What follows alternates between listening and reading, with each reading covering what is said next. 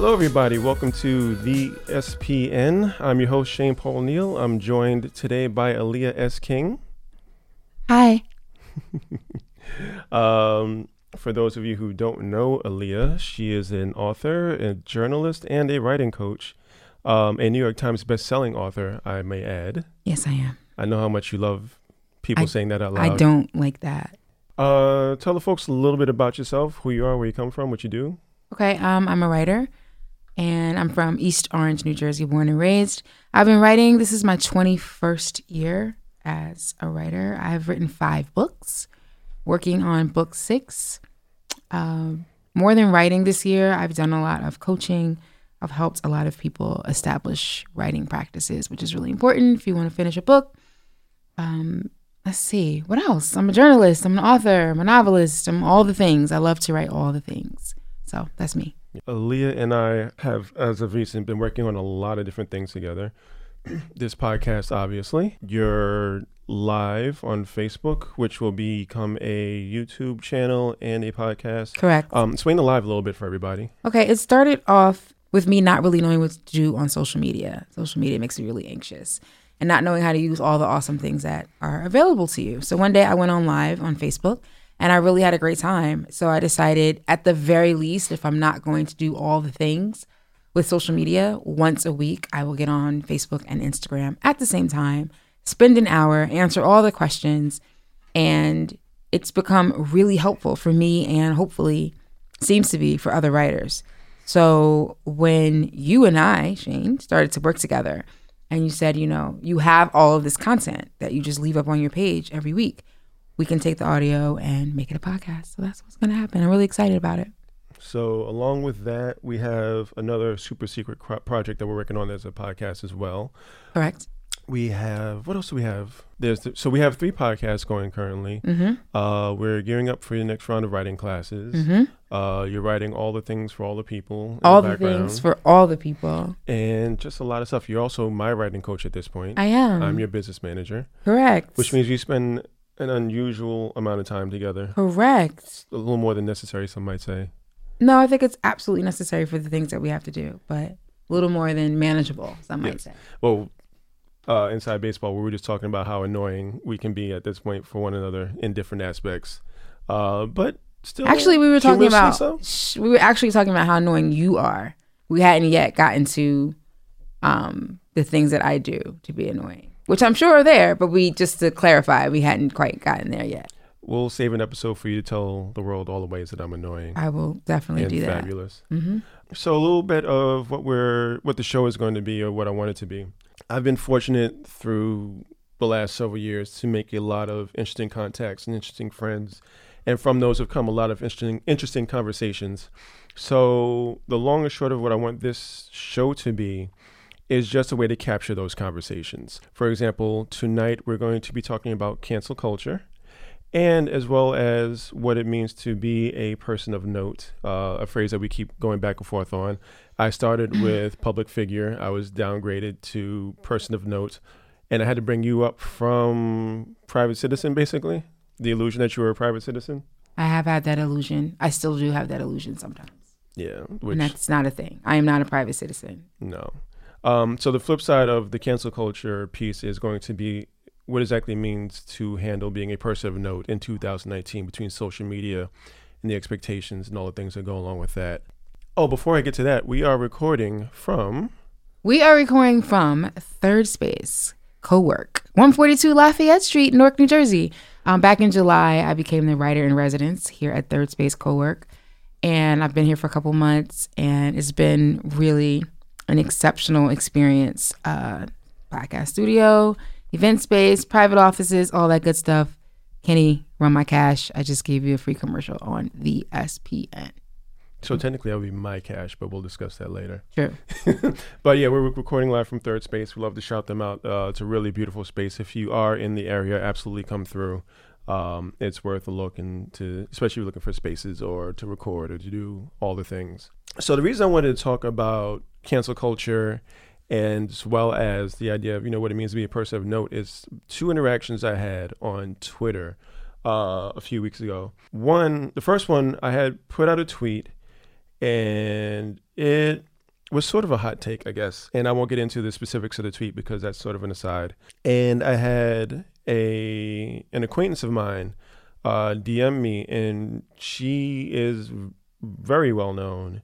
Um, she's bouncing all the place between Hollywood and New York and doing all the things entertainment wise and uh, in terms of journalism and a lot of different other activities. She DM'd me and was essentially asked me, Are you sure you want to do this? And the first question I asked was, Was my tweet incorrect or inappropriate? And her response was, No, to that extent, it's fine. Uh, she asked me specifically, Do I want the smoke? Essentially, is it going to be worth having to go through the mentions and potentially getting dragged and all the other things? And in the moment, I my position was essentially, if I believe in what I'm saying, um, I'm fine with whatever may come after. I think though I do want to say just really briefly that I do know the tweet Mm-hmm. in re- you're referencing, and it was more than just a hot take. To me, it read like I want the smoke. There's a hot take, Mm-hmm. and then there's a I want the smoke, and that tweet definitely read like I want the smoke. Uh, I might have been in the mood. I don't know. Um, it wouldn't be the first time I threw something out into the Twitterverse. But long story short, we chatted for a minute, and I realized part of what was happening was she was viewing my tweet from a very different platform. Her platform is much larger than mine, um, and it's one that if she had tweeted what I tweeted, it would immediately be picked up by national publications and all these other things, and the ramifications for her would be very different for me. Um, to that end, nothing came from my tweet. There was I don't think there was a retweet, a comment, or anything. It just kind of went off into the ether. Second conversation I had was also again on Twitter, uh, and it's actually a mutual friend of ours who I again won't name just for the sake of keeping folks' business for themselves. Um, she I don't know what was going on on Twitter that day, but it was one of those uh black Twitter trending, you know, hot takey, this is annoying, what's going on kind of days. And to paraphrase, she essentially said, I want to say things about this, but I don't want to get canceled or dragged. Um, and especially in the moment that she's in right now, she's in peak visibility, great success as a over the last couple months. And her whole thing was, I want to say the things, but I can't because of my platform now.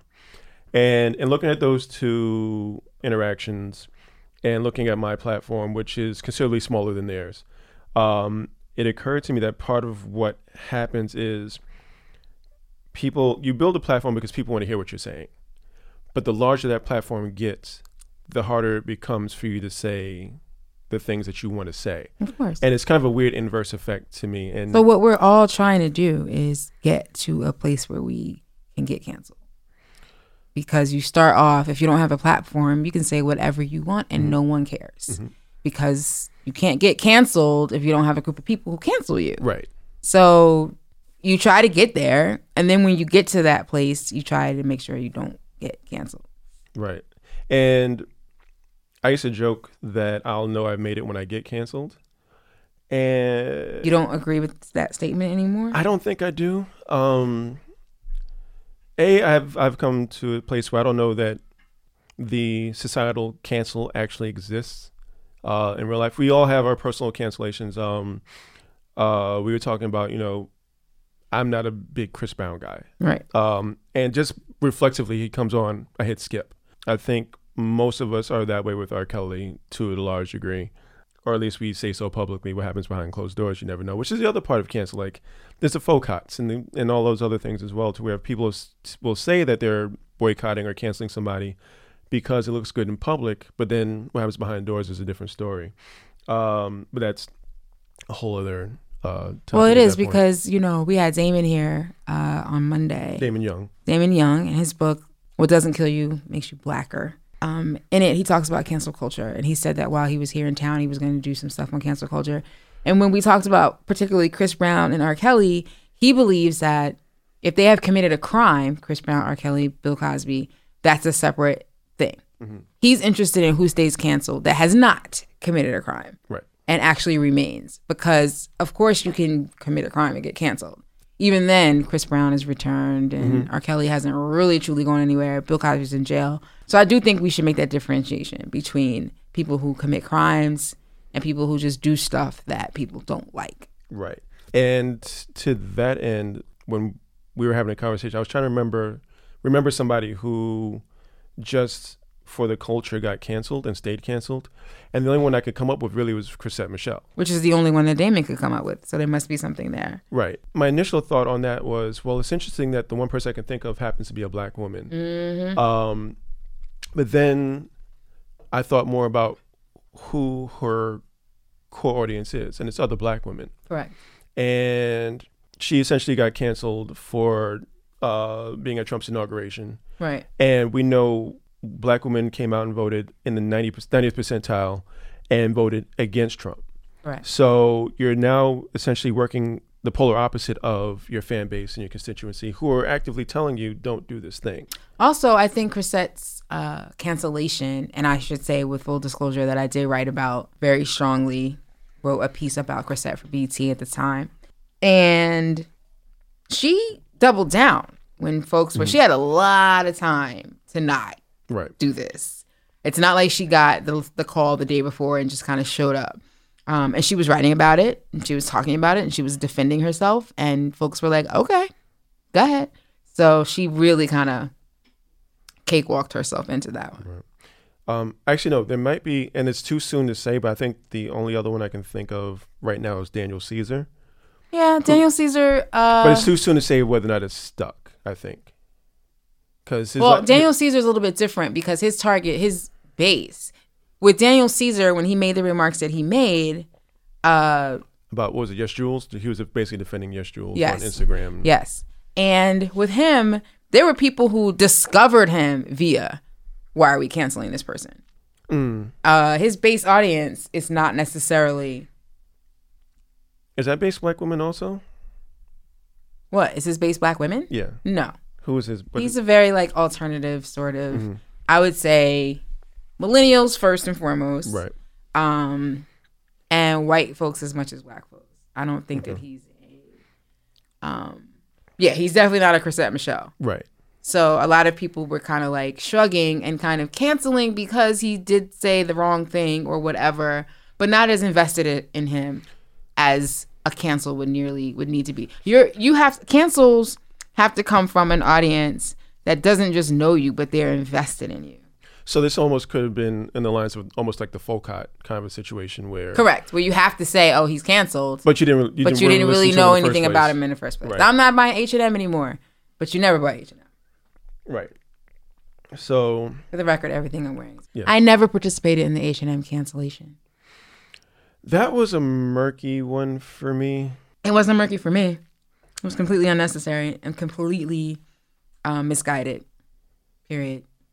So one of the things I've noticed with, especially with these print ads and, the, and especially with the t-shirts and everything else, they'll hire a model with a blank shirt Yes. and then just throw random stuff. this was there. not that. I've seen so many ads on like Target and other t-shirt spaces where it's a white person wearing a melanin is popping t-shirt Right.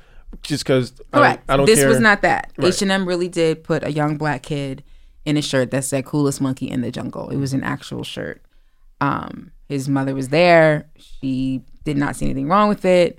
It was a European only ad. It didn't run in the states and never would get past marketing in the states. Very unfortunate, but not cancellation worthy. Definitely not. Let's go into H and M and fuck shit up, which also was happening. I was just absolutely like completely confused. Well, the other question with that is how many folks went to fuck shit up for the sake of fucking shit up? and How many folks fuck shit up for the sake of getting a Of course. H and M t-shirt? Of course. It reminded me of when I was in high school and there was a, what were we protesting? Apartheid in South Africa. And the word had started to spread through lots of schools about what was happening. We had this big uh, poster of all the things to tell your parents to, you know, boycott and Pepsi and Kellogg's and all the things. Um, we didn't really care. We cared because it was fun and cool. But when we all walked out of school to march to City Hall, I promise you, it was more the fun of walking out of school than it was apartheid, which we knew not how to spell or explain. So um, it is what it is. Sometimes it's just fun to be a part of it. And if good things come out of it, my parents listened to me. They boycotted the things I told them to boycott. It helped. Um, it's widely believed that high school students and young college students put together enough of a cancel culture in 1989 for apartheid to get the attention it got. It did not come from the top down. Did Mhm. not come from government down. The swell of protests came from young people up. And I think it was probably one of the first times um, in modern, you know, not counting like in the '60s, where that happened. And we didn't have any adult guidance. We weren't getting this from grown ups saying this is what you should do. We were telling them this is what you need to do. Well, that's very similar to the climate change protests that just happened. Of course. Um, yeah, my daughter, my 12 year old, um, her school put together a, not a walkout, but a walk. School doesn't do walkouts. And um, I'm, I was just kind of wondering how to explain all the disposable plastic crap she wanted me to buy in order to make her sign. But I didn't say that. She's 12. We're going to do our best. It is what it is. So particularly for you know h&m i thought it was misguided a lot of the corporate stuff to me um, seems to be a bit misguided um, so i never i'm not i have i have no problem canceling things but h&m is my favorite store and that just wasn't going to happen Yeah. I kind of feel the same way about the NFL at this point. The you watch the nfl I watch the NFL. you don't I have a problem with it you I'm don't feel guilty league. Guilt is do you do you watch it on bended knee Um, no, I do not. But I'm also not the person that watched nine hours of football every Sunday plus the That Thursday. doesn't plus matter. Wait, well, it does and it doesn't. Um, part of it is because the product itself is not as good as it used to be. Um, but there's also not the veil that comes down. I'm trying to figure out how to explain it. I'm not as big of of a fan as I once was for a lot of the political reasons. Um, but you still watch it but I still watch it. And so there's part of it. The part of it also is it goes to the Folcott thing. What is the? It goes back to what is the ask? Because when all this started, uh, with Colin Kaepernick, he was addressing police brutality. correct It got spun off into him disrespecting the military and disrespecting the country, and all the different things. He gets blackballed out the league.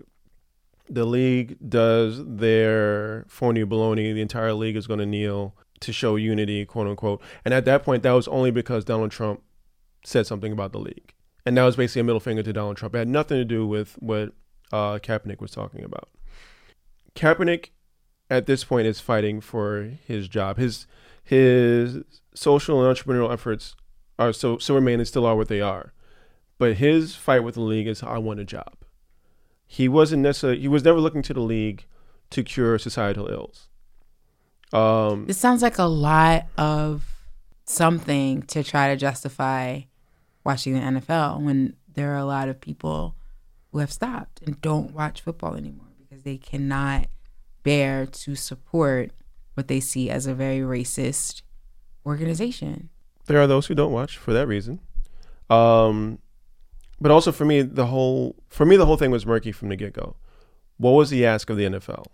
What did you want from the NFL to change in order to make them So are you saying that if there were a clear ask and that they and you agreed with that ask and they didn't do it, is there a space or a way that a boycott of the NFL would have been in order for you where you would have said, "Eh, I can't watch NFL anymore." The way you Um, don't listen to Chris Brown anymore. If the ask was we want the league to take a harder stance on domestic violence because they're But not on police violence. the NFL has no control over police violence. True. They can't they can't change that. True. They can't change racism in America. They can change it within the NFL. But Colin's whole thing was addressing America more than the NFL. The NFL can do plenty to address domestic violence within their league, which they're not doing. If that but not to the extent where you feel like you need to boycott. they're really not doing much of anything. But uh, I hear what you're saying. But my question then becomes, what? The, and I'm going. There's a personal boycott, which I understand.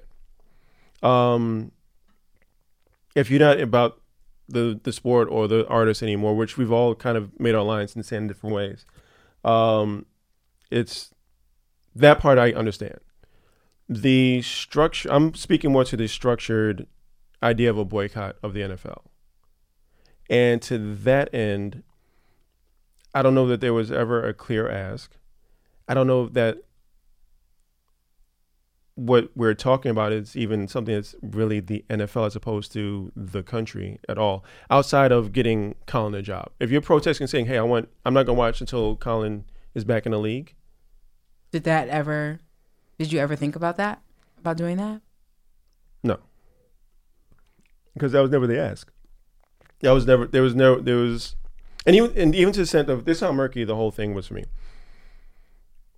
There are many white conservatives boycotting the NFL for being too liberal, as there are liberals and black folks boycotting because they're too conservative. Really? Yes. There are a lot if you look online, there are a lot of folks who complain about how they handled the kneeling. The, Oh, the no, you're right. Yeah, there was a lot of that. And they were they said we're not dealing with the NFL either. So at that point, you have two sides saying we're not dealing with the NFL. who who is affecting change at that point? Who is the NFL listening to? Who is the NFL directing towards? But none of those things have anything to do with your personal dis- decision on whether or not to support the NFL. That's correct. Yeah, I I'm It's it seems to me that you watch football because you like it, I do. and that's really pretty much it. Right. Like it's not about well, this is not happening, and there was no ask, and there's a separation, and there's these things and these things. All those things are facts, but really, you just I like football. football. I do like football. Um, but at the same time, if there, I will say, if there was a structured boycott for something that the NFL can take action on, you'd I be a would. part of it. I'd be a part of it.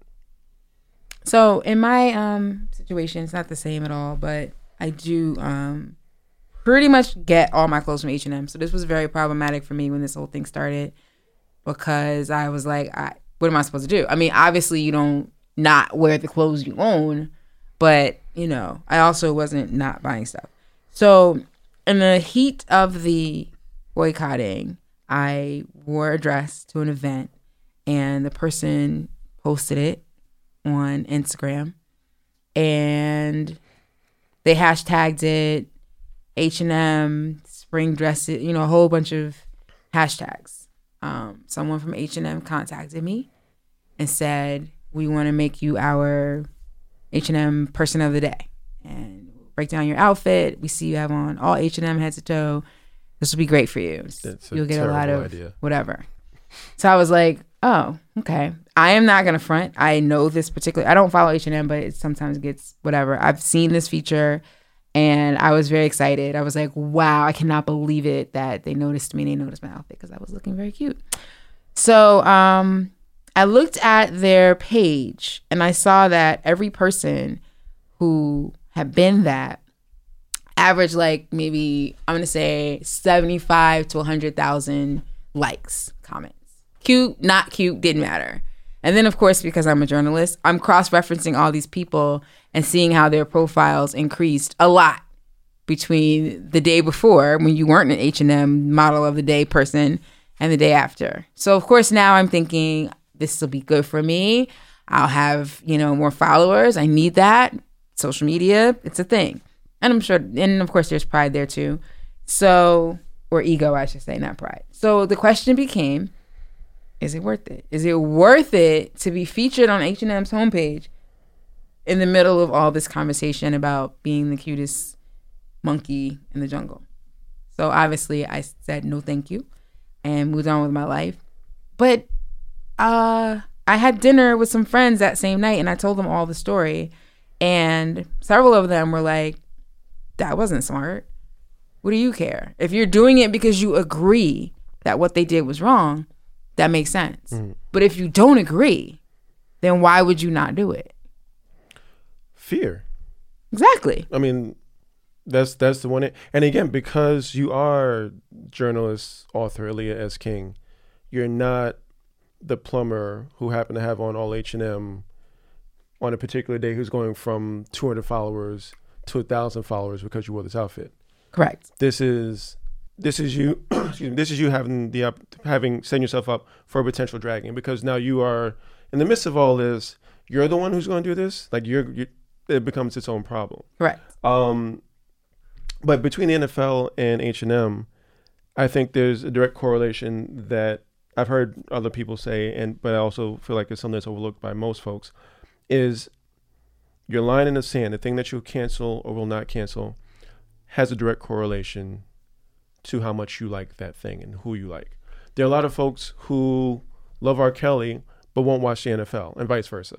Of course. There are folks who will never wear H and M again, but are wearing Yeezys. Yep. So it's all relative to what you like. Of course. And it depends on how visceral your feeling is towards the thing, Right. good or bad. Mm-hmm. I am very attached to H&M, so I'm going to wear it. Um not so attached to Gucci, which I don't own any of and I wouldn't buy. Um but like you said something, what did you just say about um Oh, so NFL, H&M, the things that you feel visceral about, you feel that way about Chris Brown, you'll always skip it, but maybe not other problematic people. Um Right. for me it's Al Green. Um and I don't even come across his music very often, but I absolutely can't stomach it at all. Um, I wrote a story about him. I think that he did some things he should not have. Um, I'll leave it at that. Um, I can't hear his music. You know, I interviewed relatives of a woman who was killed in his home, and I interviewed her children and her husband and her sisters. And after that, that was 10 years ago, I still cannot hear some of his music, any of his music, without skipping immediately. I don't even feel like I'm boycotting him. I just think I don't like him. Right. Boycotting is a little bit more active. Boycotting, you want other people to join in. I Right. don't care if people listen to Al Green or not. Right. Um, I That- can't. And and that goes back to my thing with the NFL. There's, it's not a boycott. There's a lot of people making personal decisions, and those personal decisions are fine, but it's not a boycott. Uh, and to even to that end, since you told me the Al Green story, I've had trouble listening to Al Green, and it's not that you said don't listen to him. What else? It was I have a hard time listening to him for this reason, and now that story resonates with me as well. Um, and even I mean, we can talk for ages about soul singers of the '60s and '70s, and Marvin Gaye. Marvin and oh, poor Tammy. Poor Tammy. He didn't do anything to Tammy. No, not Tammy. Um, he didn't do anything to Tammy. No, Tammy someone was- else Yeah, did. yeah, yeah. From the Temptations. I'm getting all my. yeah, he protected her. But no, he uh had his own Mhm. issues with women. Yeah. Um, entertainers in general, you're gonna. But I want to go back to what you were saying earlier about how we want to get to a place where we can get canceled, but then we don't want to get canceled. Right. Um, And I think the Instagram piece is actually a good segue into that. yes, it is. Even though it's not my, it's not connected to my career. Mm-hmm. I don't want to get to a place in my career so that H and M will feature me on their page, obviously. But you know, if I was into fashion or I wrote about fashion, Mm-hmm. if I was if I was a fashion journalist and I wrote about fashion, I might have done it. I might not have been able to turn that down. I Mm-hmm. Would have just taken my the good and bad chances on the cancel culture part. So in, in that in that scenario, is the negative feedback still good for the brand? Quote unquote? No, no, no, no. Not for me. Mm-hmm. Negative feedback is never good for me. Negative feedback has brought me more attention, but you know, no. I do not want any negative feedback on anything. And to that end, can we talk about Morehouse? Sure. Yeah. That was probably the worst of negative feedback. I um briefly I wrote a story 10 years ago about gender bending kids at Morehouse. So these are young black men who are wearing dresses and skirts and Fendi bags and weaves and it's a very small group of kids. And the head of school or the dean of school sent out a notice saying that students were no longer allowed to wear. He prefaced it with Timberlands, do rags, baggy jeans, um, and then it slipped into dresses, skirts, heels, bags. So when I read it online, I thought, who is wearing dresses and skirts and heels at Morehouse? And it took me about a year. I found all of them. They call themselves the Mean Girls after the movie The Mean Girls. And um, the story was called The Mean Girls of Morehouse. I went to Atlanta and spent some time down there, and it didn't turn out well for me. Story was good, got a good feedback on the story itself, but there were a lot of people in the HBCU community who wanted me dead. Um, HBCUs are Is Christian. that literal or figurative? That's literal. They are, I, for the first and thankfully so far the last time, I had to go to the police for actual death threats that I received for tarnishing the name of Morehouse, for bringing um, bringing dishonor to the school. It's strange to me because 10 years later, that would never happen. This year, they just passed a new rule that they're accepting transgender men into the class of 2020, which is amazing. But 10 years ago, they wouldn't even um, accept boys wearing skirts. So uh, it was pretty bad. So I was trending, not I, the story was trending um, on Twitter, which was a huge deal in 10 years ago. And uh, I started getting these really weird DMs throughout the day. And they were first, they were like, You're were ugly. You, no, I'm sorry. Were you on Twitter at the time, or I was on Twitter, Okay. yeah. Um, at first, it was just like, You're so ugly. And I'm like, Okay, I can handle that. And then it was like, Don't come to Atlanta. And I was like, mm, That's not so great. And then it was like, You're going to see what it feels like to be disrespected and violated. And I was like, Well, and it just got considerably worse um, from there until I had to um, make some calls and make sure that I was protected. Um, I was asked to come to Morehouse to kind of simmer down because the kids were going nuts on campus and they were making all these weird YouTube videos about how they're going to beat me up. It was just really ugly. Um, So, real quick question. Yes. How, the Mean Girls, how are they being received as all this is happening? Were they in trouble or were they in danger at all? that's a good question. Uh, only two of them were on social media, and they were not. I mean, in a really small bit, maybe. But from what I can remember, two of the people in the story were on Twitter trying to defend me. But it's really strange to me, even now, that they were going after me and not just the story. Right. You know, I had already been a journalist for 10 years, and no one ever paid attention to who wrote the story unless it was a rapper being mad about how many mics they got.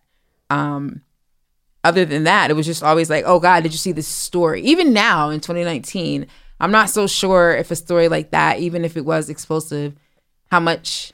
No, the writer's getting dragged. The writer's getting dragged. But I was pretty surprised. It was my first time ever being dragged for anything. Um, and it was so public and I felt so vulnerable. Um, I think the scariest part, which was also the most humorous, was that this guy tweeted out, "Let's find out her who her kids are." Cause I saw something somewhere that says she has two kids. We're gonna find out who her kids are, so we can post photos of them. And I was like, I don't understand why this is happening. I don't understand what my kids have to do with it. I had a two-year-old baby and a twelve-year-old at the time, so he didn't find photos, but he did find the name of my youngest daughter, and my youngest daughter's name is a boy's name, so like William. And so he said, I found him. Her son's name is William Johnson. I'm going to make a note of that. And I'm going to tell the school that, and we'll make sure that her son never gets into Morehouse. and I was like, Okay. okay, I can deal with that. That's the worst thing that happens here. So the administration asked me to come down. They were going to fly me down to Atlanta to do a panel um, so that like things could settle down. Because everybody was really upset and really angry. And then, you know, the LGBT community in Atlanta was starting to be like, well, I don't understand what the big deal is. It was getting really tense.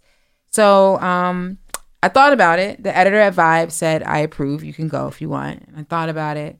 And then one of the people organizing the panel said, What's the problem? Why, why are you even hesitating? You can come out tomorrow. And I'm like, I just really want to think this out. And he said, It's okay. We're going to have armed security pick you up from the airport and you'll be with them all the way to the panel. Well, if, yeah, if, if that's required, then And I was like, questions um, and I was like, did you say armed security Right. from the airport to the panel and back? And he doesn't even know that that was the end of that. So I was like, I'm actually not coming down there because if you feel like I need that, then I don't even want to know what's happening. So that was my first introduction to cancel culture, I guess. I don't know that I was actually canceled because what are you going to do? I was dragged. Dragged. I was not canceled because well, clearly, because you've had you can't. Ten, you've had ten years worth of career since. but then. even then they didn't have any power to cancel me. What are you going to do? right, tell my editor don't give her any stories they were Mm-hmm. i've the story crashed vibe servers they were they were thrilled. thrilled Right. um it was one of the last print issues to actually sell off stands like that the whole idea of flying off newsstands doesn't happen anymore and it did with that issue so i wasn't going to get canceled and that's an important part of cancel culture some people are just not going to get canceled because how are you doing that Right. maybe if I had a book coming out, people wouldn't support it. But if I had a book coming out about Morehouse, I bet people would support it. Actually, um, So I don't know. Well, the other thing that's I think come from the whole concept of cancel culture is celebrities falling into niches where they become cancel proof. Um, Isn't it niche? Niche? Niches? That sounds racist. What? Where my niches? Um, It's not niches. no, I, I know it's. I was making. But you said niches. I said niche. You didn't. You said niches. Celebrities fall into certain niches. That's Well, what you well, said. plur- okay, well, yeah, the plural of. That's not how you pronounce it. So what's the plural of niche or niche? By the way, we do this all the time. You said niches. It is not niches. I don't know what it is, but it's not niches. Niches. Probably. It's niche. People pronounce niche or niche. It, it goes either. Sorry. Go so ahead. We do this all the time, guys. I apologize. It's it's annoying to everybody but us. I think It's annoying to me too. it is. Yes. Then Stop starting. Very this shit. annoying. Stop starting shit. Okay, then. never mind. Moving on. Um, I'll look that up. I think because of cancel culture, celebrities, artists, content creators have learned how to fall into different groupings, Categories? categories, um, where they become sort of bulletproof. And I think Dave Chappelle, because is a perfect example of that. Um, Dave is now in a space where he's realized he can pretty much say anything and be as offensive as he wants to be, because there's a big enough pool where he'll get all the money he wants to get, whether it's Netflix money or tours or whatever else, and he will be defended by this core group, to where it doesn't matter what the rest of the world says. Um, he it does. There's no. There's no. There's no downside for him at this point. Like So- Donald Trump. He can't get canceled either. Uh, He's been an absolute monster for two years. What? three years. We have we have we're completely powerless to cancel him. Well, that goes into the whole impeachment thing, which I'm like whatever about. I'm not even talking about that. Yeah, I know. I know. It's Um, not a thing. It's not happening. Right. but you're right. It, it- he has a constituency that is so ride or die that it doesn't matter what anybody else says or does. And it's so intense that I am now not even. Like Mm-hmm. whatever he says and does, I'm just like, oh. Before it was like, mobilize. This is our chance, everyone. Now it's really coming together. Do No, it's not. I mean, I remember post We're not supposed to say it, but I'm not even like 2020 is just anybody but Trump. and it's gonna You think so? I do. I Um, won't say um, it, but I'm ready. I'm hoping for the best and expecting the worst. Correct. Um, but yeah, I remember to that end. I remember when he first won the election, and there was all this outrage because he was just tweeting wild shit. And now it's like, oh, it's 3 a.m. He must be doing this shit again. It, The it leader means of the free world. leader of the free world. Um, but yeah, there's he is. You're right. He's bulletproof because his constituency, um, well, a helps that it's white folks. It helps that it's white males. It helps that the 53% of white women who voted for him. He, you know, because black folks are clustered the way we are, it always feels like there's more of us than there actually are. not. There isn't. There isn't. There isn't. Um, That's why I think, and I think you said this before, like cancel culture is one, even pretending folk hots and this idea of cancel culture comes from wanting power and wanting to be heard and wanting to be able to affect change in that way. And it's easy. Cancel culture exists because you can do it from your phone. right. No one's going out into the streets to cancel people. No one is boycotting Chrisette Michele in DC while she's at the inauguration. Mm-hmm. No, we're just doing it from home. Right. From our computers, from our phones. It's very easy to say hashtag cancel. and and you know I follow probably 1,100 people on Twitter, and I think I agree with 98 percent of them. So it feels like we're all this big s- swarm and this big thing is happening, but you know, s- echo chamber. same shit, different day. Yeah. Um, to that end, and kind of going back to the Did you say you follow 1,100 people on Twitter? yes? Is that normal? Depends. On, I've I see people who follow three people and have like 10,000 followers. It's all about what you're using I follow 426 people. That's okay. If those are the 426 people that you're interested in. I would say half of them are people I follow so that they would follow me back so I could DM them and have them be a source in a story I was working on. Pretty much the only reason why I follow anybody. You probably shouldn't have said that out loud, but Well, no, I say it. Hey, can you follow me so Sure. I can DM you? Um, and that's kind of how I managed to get to know the people, or be connected to people I I knew because I was just online stuff like, um, and for those of you who don't know me, I at one point worked for This Week in Blackness, which at the time was one of the largest independently owned, independently black owned, um, I want to say media outlets, but podcast networks in the country. Um, we were on the ground at Ferguson. We were following pretty much everything that was going on in the country. We did nerd shit and sports shit. It was uh, at its peak. It was really, really, really awesome. Um, and in the course of that, it was sort of my job to follow what was going on in in in the Twitter sphere and in current events, as well as make connections to either get folks onto different shows or whatever it is. So that's kind of same thing on my end, where it's like I'm just connecting to make the connections and we see what happens from there. And I've been fortunate that those connections have carried on and I've gotten to know some of the people who I made those connections with. I lost everything that I was going to say just now.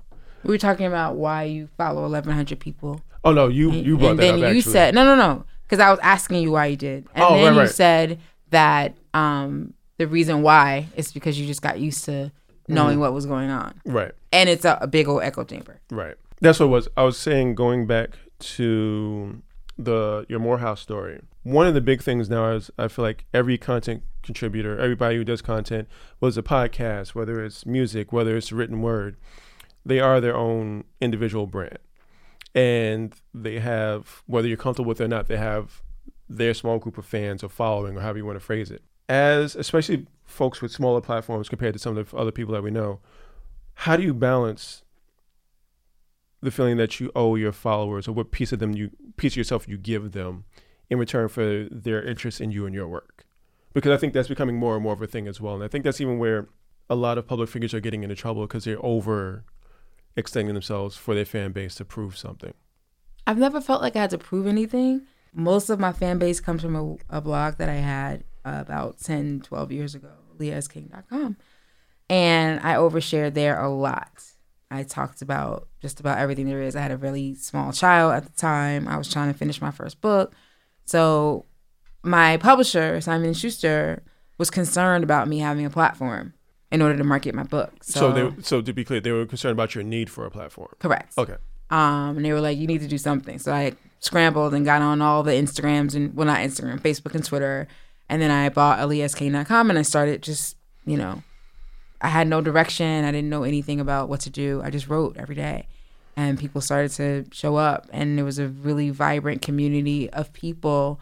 Um, I wish I knew the stats, like unique likes or views or visits. I really don't know you mean for Um, the old blog for the yeah for the blog so when i moved on from there to writing more on other places i've never felt like i owed an audience anything but then again i've always been pretty transparent. I think the only thing i haven't discussed in detail um, was my marriage. While i was married and after i was not married that was pretty every once in a while i might talk about it but it wasn't something that i talked about very much. It's funny because um, my ex-wife, I was pretty free with uh, posting pictures of our son and talking about what's going on with him and X, Y, and Z, and she actually asked me to fall back on that. And at the time, I didn't understand, but in hindsight, I'm really glad that she pushed me in that direction. Um, just because the little bit of smoke I've caught at different points, and especially when it was dealing with stuff like Ferguson and writing on different things. Um, to have like the experience you had with you know we found your daughter mm-hmm. or Your well, they presume that you you're right you know that that's scary and that's and doxing is such a huge thing and swatting and all that stuff and it's so easy to do very. especially now. Um and it wasn't as much then but you know that that trail it's it's permanent. Of course. I um I don't I think I've posted a picture, like a visible picture of my daughter maybe two or three times a year um for the whole time she's been alive just because I want her to be able to get on social media and have her own um identity and I don't post her photo very often but I do talk about her a lot. I write about her a lot because I'm a mom. by name or not by name. She's been the blank year old since she was two. So my first posts about her were the two year old, the three year old, the four year old. She's now the twelve year old. Um, I've never referred to her by name. Um, and I've even asked people who do know her. Sometimes they'll get in the comments and refer to her by name, and I delete those. Um, sh- but lately, that's become a problem because she is now a person of note by proxy, and that's not really fair to her. But like recently, we went to the supermarket, and this woman yelled out from the parking lot, and she was like, "Excuse me," and we both turned around. She said, "Oh, you don't know me. My name is so and so. I follow you on Instagram." And I was like, "All right, cool. It's nice to meet you."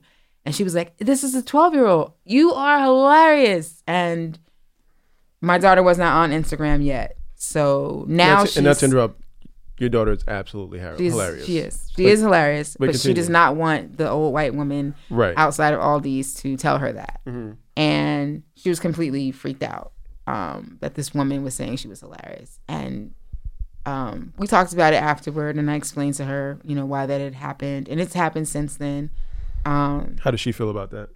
now that she's on Instagram herself, she sees these posts that I write in real time. So she's and she'll comment on them and all that nonsense. She's a little bit better about them then, but I try not to do it too often because she has to. I have to allow her.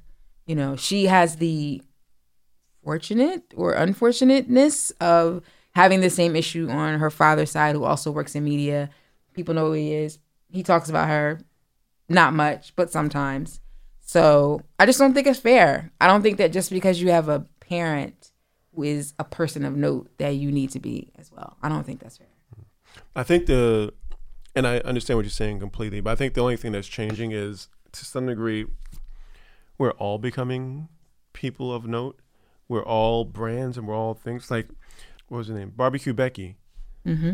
She discovered very quickly that she had a brand and that she she had a Not one she's gonna embrace. well not no not well not the barbecue part but just whatever her name is or whoever she is that was her brand Yeah, and she destroyed her brand in one foul swoop and became barbecue Becky. Um, not for long. Just needs a better haircut, lose or gain ten nice, nicer pounds, sunglasses. and a tan. Yeah. She'll be fine. Mhm. you know, I think I think we still using that as an example. I think we are discovering that we all are individual brands and we're all able to be touched in certain ways, whether we want to or not.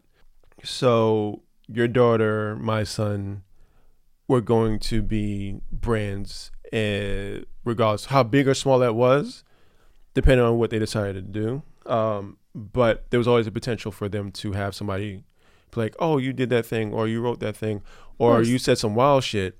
That we're gonna run you all up and down these Twitter streets. Right. Um, so just in that alone, we are creating brands. I mean, I'm not gonna lie. I got my daughter's first, middle, and last name as a dot com. mm-hmm.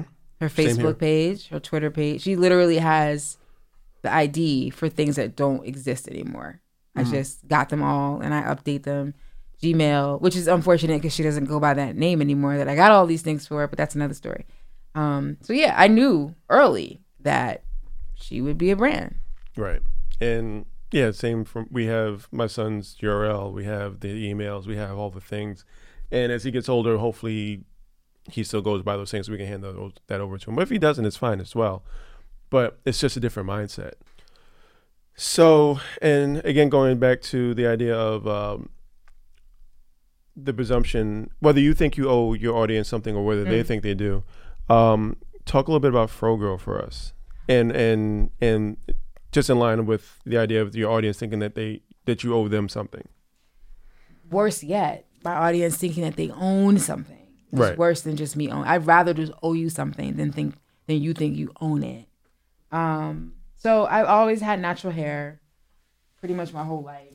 Um, definitely since 1994, I stopped perming my hair, and I've done everything: braids, weaves, blowouts, everything. And then around like 2014, I guess, 15, 16, um, my hair started to just grow. And it just grew and it grew and it grew and it just became like this huge thing. And every time I would take pictures, one time I took pictures and posted them on Facebook, and someone wrote, "Oh my God, I love Flo, Fro Girl," and that became her name. People would say, "Oh, what's up with Fro Girl?" And if I had on a hat and a picture, they would be like, "Set Fro Girl free," and I thought it was hilarious, and I thought it was so funny. Um, I got an Instagram for Fro Girl. She immediately had amassed way more followers. She amassed more followers in two months than I have right now after eight years of being on Instagram. I think I have 2,000 followers and she had like five. I was getting endorsement requests and hair care products and all of it. She just became her own thing. And when she didn't appear in a post, you could tell. You could literally see less engagement. If I posted a picture of myself and my hair was braided or I just didn't pick my hair out, whatever, it would just be like, oh, hi, hey, hey. But if I posted a photo with Fro Girl out, it was just a whole different thing. So it started to make me feel a little uncomfortable. Um, I went to Victoria's Secret one day shopping in Times Square. And when I walked in, there was a young man standing at the front of the store giving out like perfume samples, I think. And as soon as he saw me, um, I, ha- I think I had my hair pulled back. And he said, Oh my God, this is so unfair. And I was like, What's unfair? And he was like, I finally get to meet Aliya S. King, but I don't get to meet Fro Girl. This is just not, I was invested. I just knew one day I was going to meet you.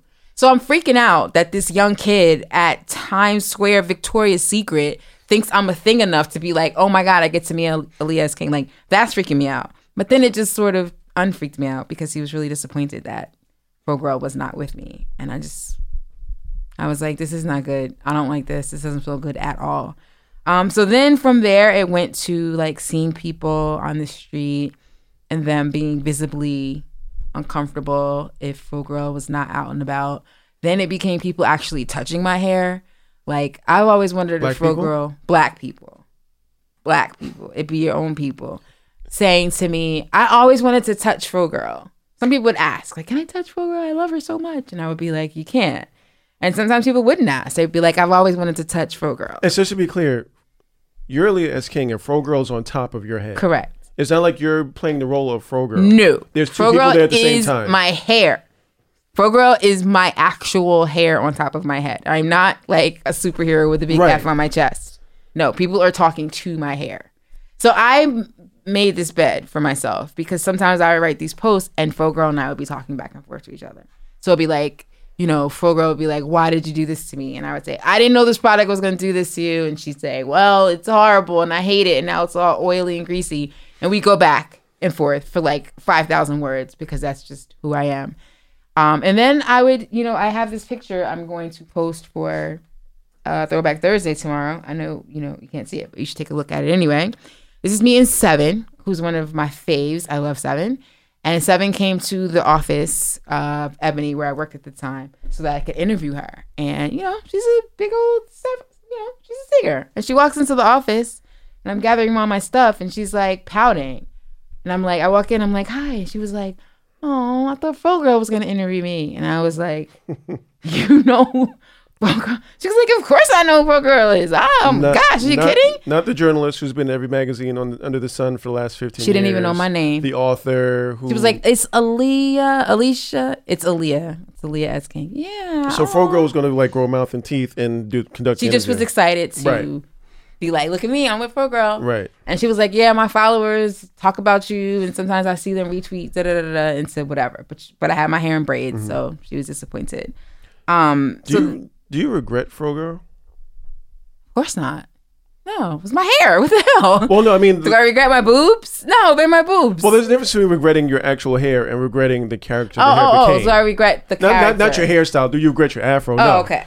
But, and, Do I that- regret that I created this character? and, and that's how this podcast only gets one episode. I say, do you regret your natural hair? Right. Right. Um, no, I don't regret it. It was fun. It just got out of hand, and um, you know, there won't be a perm girl because that's just not gonna Right. be a thing. Although Um, even then, you had the initial picture revealing the perm, Mm-hmm.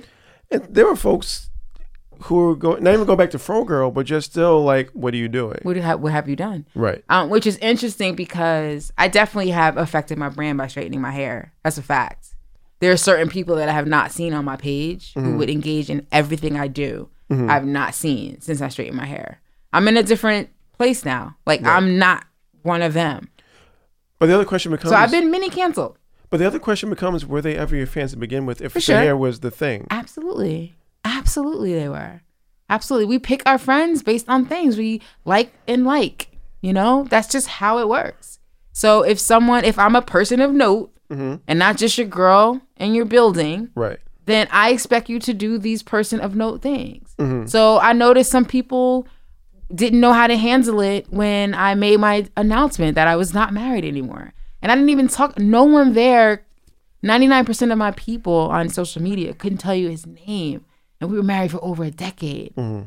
They knew I was married, couldn't tell you anything.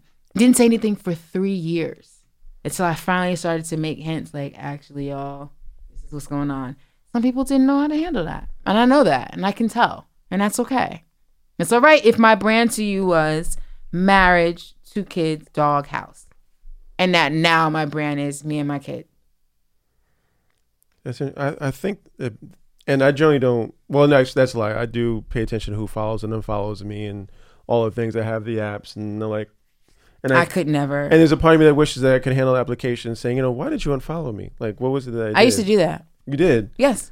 What was? I would ask people. What were the responses like I like? had the, the for the few dark times Yeah, yeah. that I had the uh, who unfollowed me, Uh-huh. I would see it and I would tweet at them. Right. Hey, What you happened? unfollowed me. What happened? I wouldn't even DM them. Right. at them.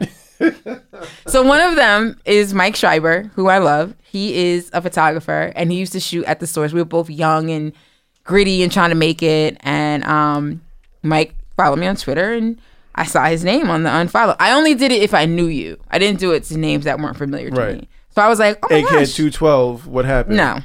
Um, Mike unfollowed me. So I tweeted, I was like, hey, at Mike Schreiber, why did you unfollow me? I'm so sad. And he tweeted me back, like, because you're annoying and you tweet too much and you don't have anything interesting to say. So, Ow. and I was like, oh, he retweeted my statement with Right. that just to make it clear. Wow. Um, so yeah, I did that. I think I don't think many people responded to that, but I it was a dark time. That twin follow, I think one was called. It was dark times, man. I don't play that, but yeah, I know like certain. I don't look to see, but I can just think to myself like right now, I know like whole swaths of people that I haven't heard from in a while, Mm. and I think that you know part of that is this. The interesting thing is I've been canceled out of. I don't think I've been canceled, but I'm no longer a part of the Naturalista um, hemisphere, which I don't mind at all because it was very, it was a lot of pressure. Um, but had I said I got a blowout, no one would have batted an eye. Right. They would just say, oh, she's just straightened it. Fuck girl will be back. Right. But I wasn't doing that. I wanted to say she's dead. She's gone forever. So, was there a liberation in that, in doing that, in in shedding that, and not having the pressure of this physical aesthetic being a thing that folks were? Because again, this you're you're not an IG model, you're not act, you produce tomes of work, you articles, books. The yeah, but the the majority podcasts. of the people that follow me on social media, my tomes are, I'm six years behind on the tome. right, Um, content, sure, but the people who follow my content are not necessarily people who follow me on social media. Mhm. So my social media folks, they follow me as a public figure. They follow me. Uh, they like to follow stories, and they like for them to be real. So before it was Fro Girl, it was you know my child who was a brat, and I would just post all the time like help me this girl and these back and forth conversations. I don't know where it came from, but early on in my social media life, I would have these back and forth conversations, sometimes imaginary, sometimes with real people.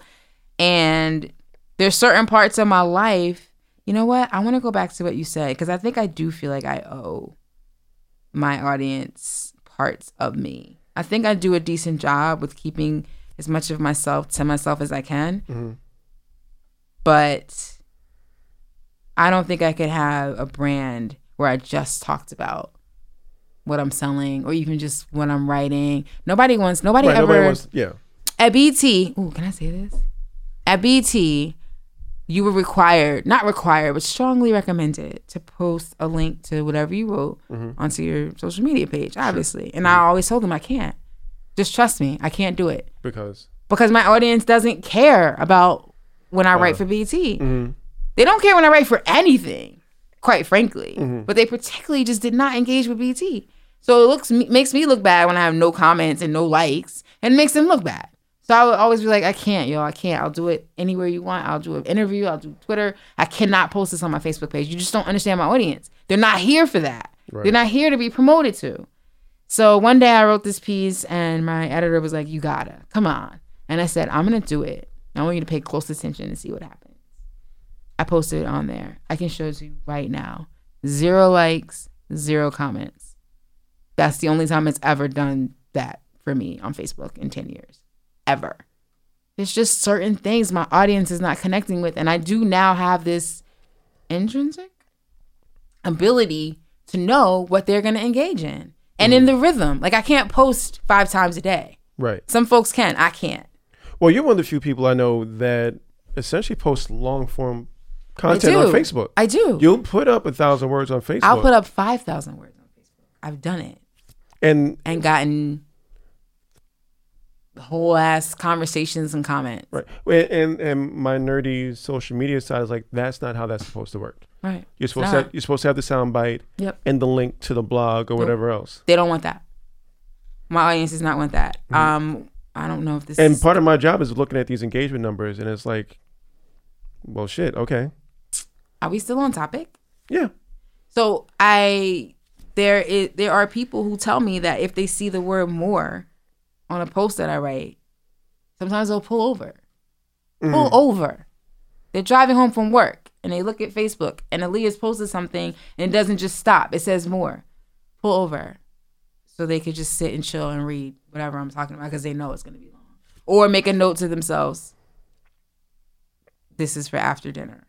Like Right. I don't know how that's happened, but people will absolutely sit down and relax and read a 3000 word story about whatever. Right. And and the reason I think that this is to answer your question is still on topic is because it goes to those three thousand words is you give up a piece of yourself to the audience Correct. and their expectations of what they expect to see. They like they don't want the BET, they want the Aliya. right. And if I were to take those same 3000 words and write this personal essay for BET and actually get paid for it, Right. they don't want to read it, So which I did that once just as an experiment. right, and it didn't. I wrote a story about getting my hair braided mm-hmm. before a trip to Italy. Wrote it on Facebook, 10,000 words, probably like 100 comments. Wrote it for BET, got paid for it, put the link onto my page. Squat. So then the question becomes: Are they consuming your work, or are they consuming you? They're consuming me. They're consuming me. And I am both scared by that sometimes and lately emboldened. Is emboldened a word? Yes. Emboldened by it. Again, we do this all the time. Um because I feel safe there. Like what I, one of the things that I forgot to mention to Damon when he was here was that Very Smart Brothas has always been the safest place for me mm-hmm. to write. The community is hardcore and they'll drag you and cancel you, all those things, but it's such a safe space. There's nothing I wouldn't write about in that space. That's the only place I've talked about my divorce. It's the only place I've talked about bipolar 2. It's the only place I've talked about sobriety. There are like, those are like the three big things that I write about. And they've only been written about primarily there and on Facebook. Um, and I've been actually giving up more of the goods lately, um, which we'll have to wait and see how that turns out. Yeah, I mean, and we can't go too deep into it, but one of the projects we're working on is deeply personal. Mhm. Um, and Which for now, I want to pretend is not gonna ever see the light of see day. the light of day, Right. even though I know it is. But I think it's why I've been putting a toe into um talking a little bit. I can't go from I was married for over a million years and y'all ain't no shit to the project that I'm working on. There's no way. I have to stick a toe in some kind of way and prepare for letting people into that part of my life. One of the things I've noticed is, um, and again, I have tens and tens of people who really like whatever it is I'm doing at whatever given point, and I kind of I'm scatterbrained whether it's the storytelling podcast or I wrote something for somebody, or random blog post or tweet or whatever it is. Um, my most personal pieces of myself that I want to give and I want to write about, if I don't want the people closest to me to find out about it, I put it on the biggest platform possible. So I have my storytelling podcast, SPN Writes, which is on spnwrites.com. It was a five episode run of me telling personal stories. And one of them involves um, my mother's domestic abuse and then the abuse I received as a result of that from her. She has no idea this thing exists. Till now. She I know. thankfully my mother doesn't know how to use the internet, so I'm I'm relatively safe. But even to that extent, there hasn't even been anything that circled back to her, and it's on my Facebook and all these different things. But That's just a, that's just time. That's just a matter of time. you think so? For sure. Absolutely. Because It's just the right person seeing it and Mm. it gets there.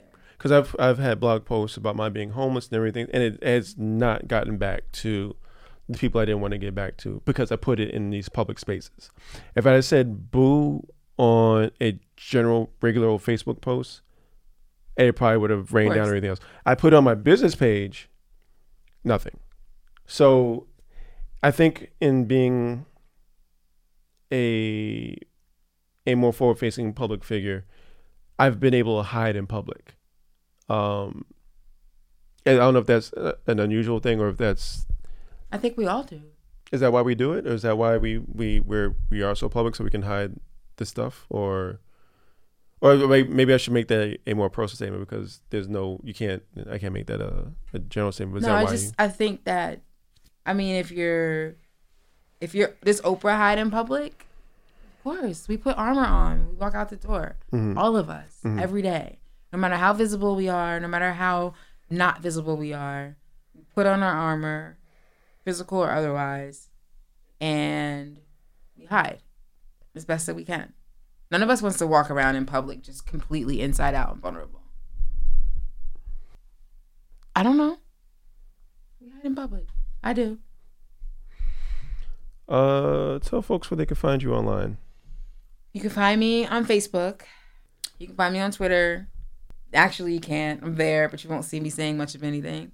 I'm on all the things, and my handle is the same for everything. Aliya S. King. A L I Y A.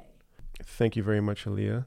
You're welcome. Thank you for having me. Such a pleasure. Um, I suspect that Aliya will be one of the regulars. Uh, don't get too excited. I said suspect. You're not locked in yet. Okay. Um, um, questions, comments, uh, please email me at shane at spnwrites.com.